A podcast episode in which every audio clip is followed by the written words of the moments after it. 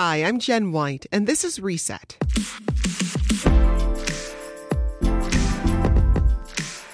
Today on the show, we'll take a look at what you need to know about Chicago's winter parking ban. It's one of those things where we're not really questioning why it is that we're doing something like this. We have this built in cash cow for this private company to just go in and tow these cars on days sometimes when it's 70 degrees and sunny. But first, remembering Black Panther leader Fred Hampton.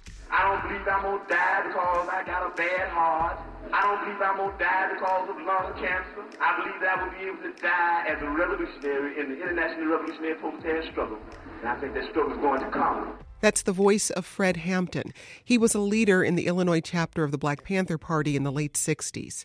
Today marks 50 years since Chicago police officers shot and killed Hampton as he lay in bed at his West Side home.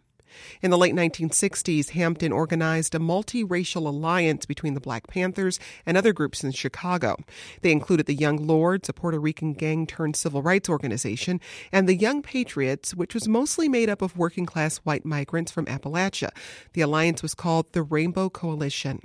Fred Hampton was just 21 years old when he was shot and killed, but his legacy looms large in Chicago. Joining me now to discuss Hampton's life and work is attorney Jeff Haas. He represented Hampton and other Black Panthers at the People's Law Office. He's also the author of the book The Assassination of Fred Hampton How the FBI and the Chicago Police Murdered a Black Panther. Jeff Haas, welcome to Reset. Thank you very much. Glad to be here. So tell us just a bit more about Fred Hampton and how he became connected with the Panthers. Well, Fred was a dynamic young leader from the early age. He was a tremendous speaker. He memorized the speeches of Dr. King and Malcolm X, and he put, and he went to his church and listened, and he put together sort of the energy of a rapper with the vision and the cadence of a of a preacher. And somehow, when he spoke to crowds, and you heard just a little bit of that in your in your entry in your introduction there, he really could move people. Whether it was law students, whether it was uh, Hispanics, uh, Puerto Ricans, Appalachians, and of course, particularly people in the black community, uh, whether it was welfare mem- members or gang members. Uh, all of these people were very much affected by uh, Fred was very effective in organizing them and reaching them and, and mobilizing them. When did you first meet him? I just met I met Fred when I went to the speech that you played a part of when he came out of prison in the August of 1969 and he had been sent down there on a bogus charge of taking ice cream from an ice cream vendor for which Edward Hanrahan, the ambitious prosecutor and likely heir to the original Mayor Daley, gave him two to five years. And he came back and spoke in a church, and my partner Flint Taylor and I were there. And I think I listened to him and I listened to his story, and he made us all stand up and then didn't made us, but it said stand up and say, I am. And I said, I am. And he said, a revolutionary.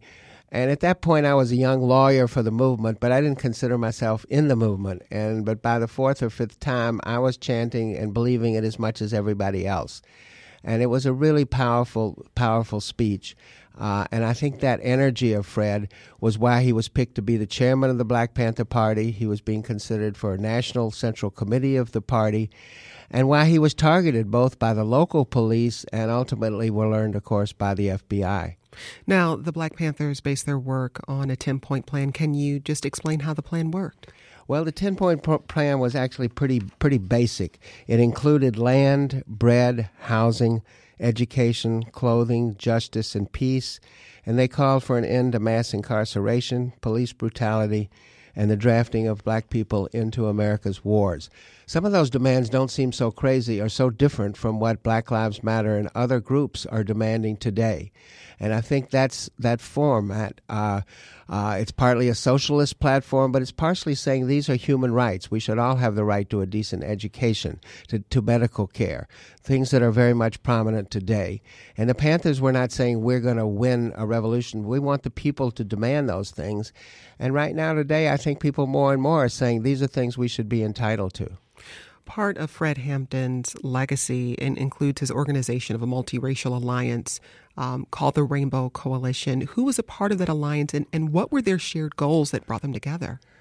Fred, as you said, uh, it was Fred Hampton, it was the Panthers, it was the Young Lords, a Puerto Rican group that uh, started as a gang and ended up organizing against the urbanization and the kicking of Puerto Ricans out of the Lincoln Park area, um, and the young patriots who were more or less immigrants who had come from West Virginia and Kentucky from coal mining families, poor Appalachians who had migrated to Chicago, and they suffered many of the same things. Two in particular, they they suffered police brutality and really bad housing, uh, as well as bad schools, and so they came together around these issues uh, that affected all of their communities, and that was another way that Fred was a threat. And he also attempted to bring the gangs together in Chicago.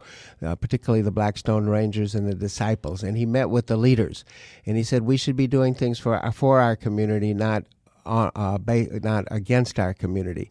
And it had some resonance. I can't say that everybody uh, accepted it. The disciples did a little more than the Rangers. But that potential, I think, was what also really made him fearful in Chicago that he could create a new power base here. Where do we see uh, his legacy at work today in Chicago? Well, I, I, I see the the campaign and the amount of organizing that went into exposing and then getting the killer of Laquan McDonald prosecuted is one of the areas that we, we see it today. And here was a police killing. Of course, we ended up with a video of it, but the community didn't stop. Black Lives Matter didn't stop. Black Youth 100 didn't stop. Assata's Daughters. I'm here. All kinds of groups in Chicago came together, and they went not just to City Hall, they went to court. And the first Chicago policeman actually indicted for murder and they kept that up, and he did get convicted. Uh, we also saw some of the remnants of how the police responded. The the police chief covered up. The Fraternal Order of Police defended uh, the shooting of Laquan McDonald 17 times. Uh, so we saw that too. But I think that was one of the examples.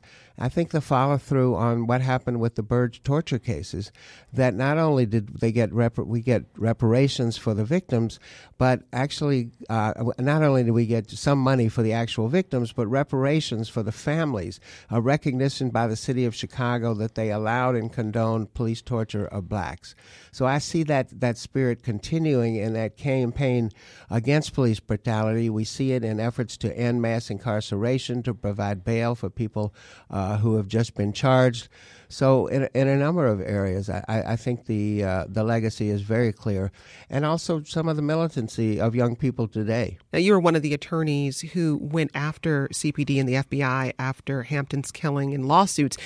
took more than a decade to settle, but in the process of getting those lawsuits through the court system, what was uncovered about the federal government's relationship to his death? Well, I think we originally filed it when it turned out that we, the evidence showed that it was a shoot in, not a shoot out. 97 police shots to one Panther shot that was fired after the person was hit because it went up into the ceiling. Uh, and we exposed that and got the attempted murder charges dropped against the Panthers, we filed a civil suit against Hanrahan and the police. But in the course of this suit, in the course of the church committee uncovering things, and also it being exposed that one of the key people in the Panthers was an FBI informant, we showed that actually this was not just a local ambitious prosecutor leading the police. This was part of the FBI's COINTELPRO program, a clandestine FBI program that targeted the entire black movement, including Dr. King, who they attempted to blackmail him with tapes of supposedly an, an illicit affair, but it, uh, particularly the Panthers. And J. Edgar Hoover gave directions to every FBI office that had a Panther to destroy, disrupt, and neutralize the Panthers by any means necessary, prevent the rise of a young messiah who could unify and electrify the masses. And we think that's who Fred Hampton was to the FBI, and we think they targeted him. Not only do you have those mandates, what we uncovered was a floor plan that the FBI informant actually provided the raiders, complete with not only the layout of the house where Fred Hampton, the apartment, but the bed where Fred Hampton would be sleeping. And sure enough, when we followed the trajectory of the shots, they went toward that bed. And as his fiancee, who was in bed with him, eight months pregnant, reported, after they pulled her out of the room, they went back in. And one police officer said, "Is he dead yet?" And she heard two shots, and then she heard, uh, he, "He's dead. He's good and dead now." And it turns out that Fred Hampton was actually killed by two parallel close in shots to his head. Uh, so it really was an assassination. They went there with a mission. The mission started with the FBI. What was the result of those lawsuits? The lawsuits, well, after 18 months of trial, the judge tossed the case out while the jury was deliberating uh, on the grounds that there wasn't enough evidence to go to the jury. We gathered the 33,000 page transcript, wrote an appeal in which we uh, filed under the na- and filed it, and the last sentence was "Power to the People." And fortunately, we got a very good opinion from the Seventh Circuit, who said there was more than enough evidence to go to the jury on the federal conspiracy to kill Fred Hampton, and we got a new trial and that eventually led to a settlement of $1.85 million for the families of Hampton and Clark and the other survivors, four of whom were, were actually hit with bullets, were wounded, and three of whom were illegally charged. What do you think the loss of Fred Hampton meant for the Black Panther Party and for social justice movements as a whole in Chicago? I think it certainly frightened a lot of Black Panther members and all of us. If the prosecutor, who's supposed to use the law, can be in charge of police who murder somebody in their bed at 4:30 in the morning, what kind of justice can we expect? And I think in many ways people did somewhat leave the party. I think in terms of the city of Chicago, there were two legacies. One, I think on the negative side, I think gangs and drugs became more prevalent absent the leadership of the Panthers and Fred Hampton in particular. On the other hand, a coalition came together, and particularly led by the black community, that might have been divided on the Panthers, but were not divided on a young black leader being murdered in his bed at 4:30 in the morning. And so that coalition of b- the black community and liberal whites was actually the coalition that I think elected Harold Washington mayor some years later.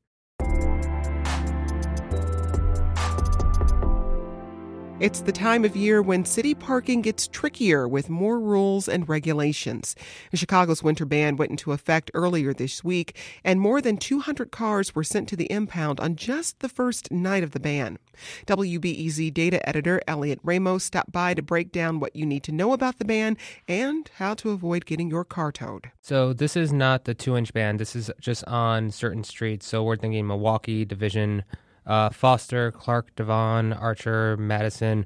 Uh, it's it takes effect at three o'clock in the morning and it goes till seven o'clock in the morning, and it's an automatic tow. They just take it right off the street at three o'clock sharp. And what is the point of the ban? What was the purpose for it?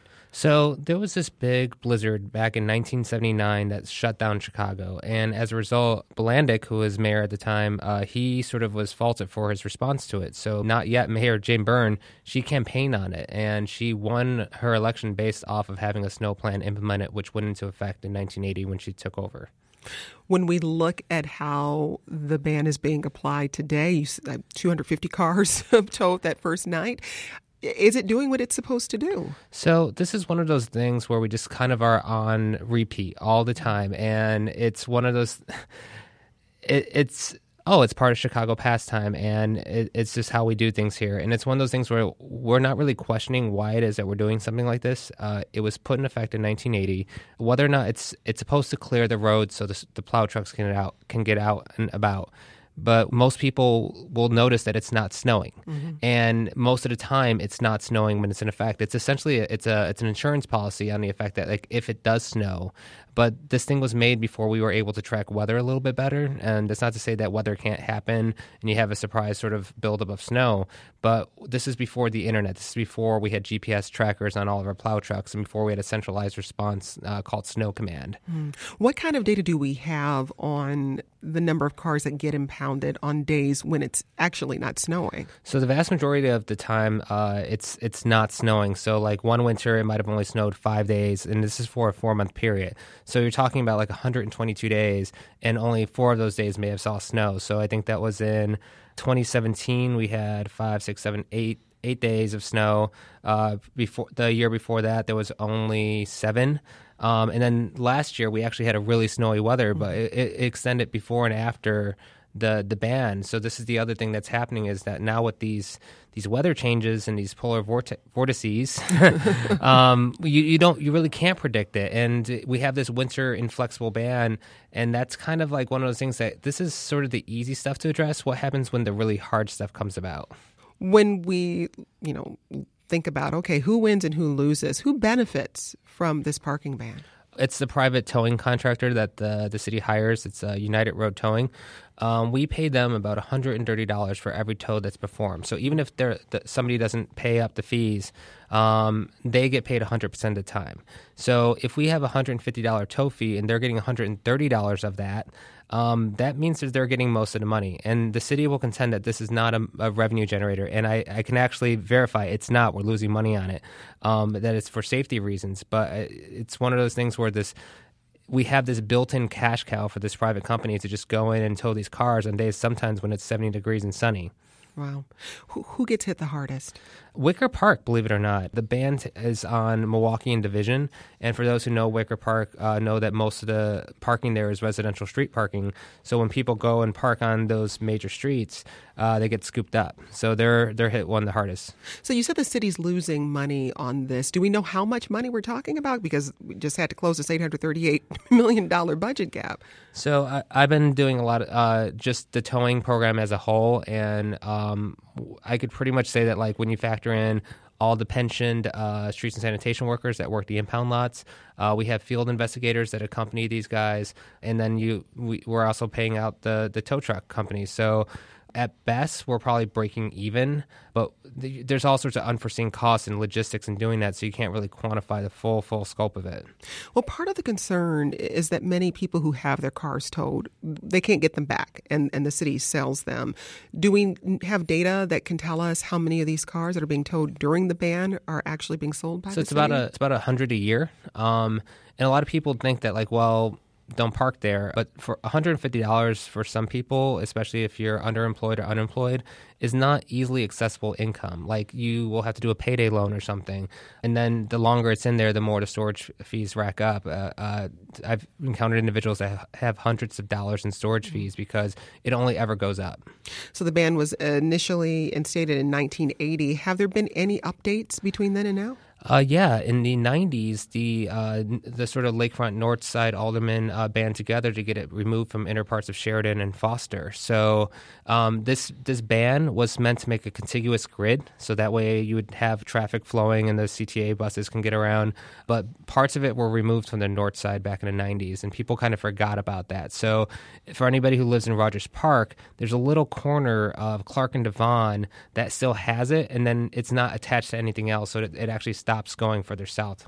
You said this is part of sort of, I guess, Chicago um, folklore, if you will. But but how do are people really aware of this ban? Like when it goes into effect, because people are still getting towed. Yeah. So everyone's like, well, read the signs. The signs are not very clear because we combined it with the two inch ban, which they, they, they run synonymously. But so the overnight parking ban is on those major streets that I said earlier, but the two inch rules are on every arterial street in the city of Chicago. And they're not the same thing. The two inch one is like if there's two inches or more snow, but that's the other component of the 1980 plan. And when I did uh, investigating on that, we found that only the south side was hit with tickets for those. The city can't logistically tow every single car off every single major street in the city. It's just it's not possible. So it's kind of one of those things where we just have it up there, but it's it's part of folklore. Well, Mayor Lightfoot uh, did take action on reforming the ticketing and debt collection system in Chicago. Is this something else we might see her administration take on? I think that there's a lot of the different parts. So this is one aspect of the towing program, which includes crime-related tows, asset forfeiture, uh, driving on a suspended license, and, and scofflaws and individuals that are indebted for ticket debt. So they have a lot of work cut out for them just to unwind all of these and the fines and fees associated with it. But it's also her first winter, and you can't fault her for not tackling all of Chicago's problems all at once in the first try. That's it for Reset. Keep in touch with the show via Twitter. We're at WBEZ Reset. I'm at J White Pub Radio. I'm Jen White. Thanks for listening, and let's talk again tomorrow.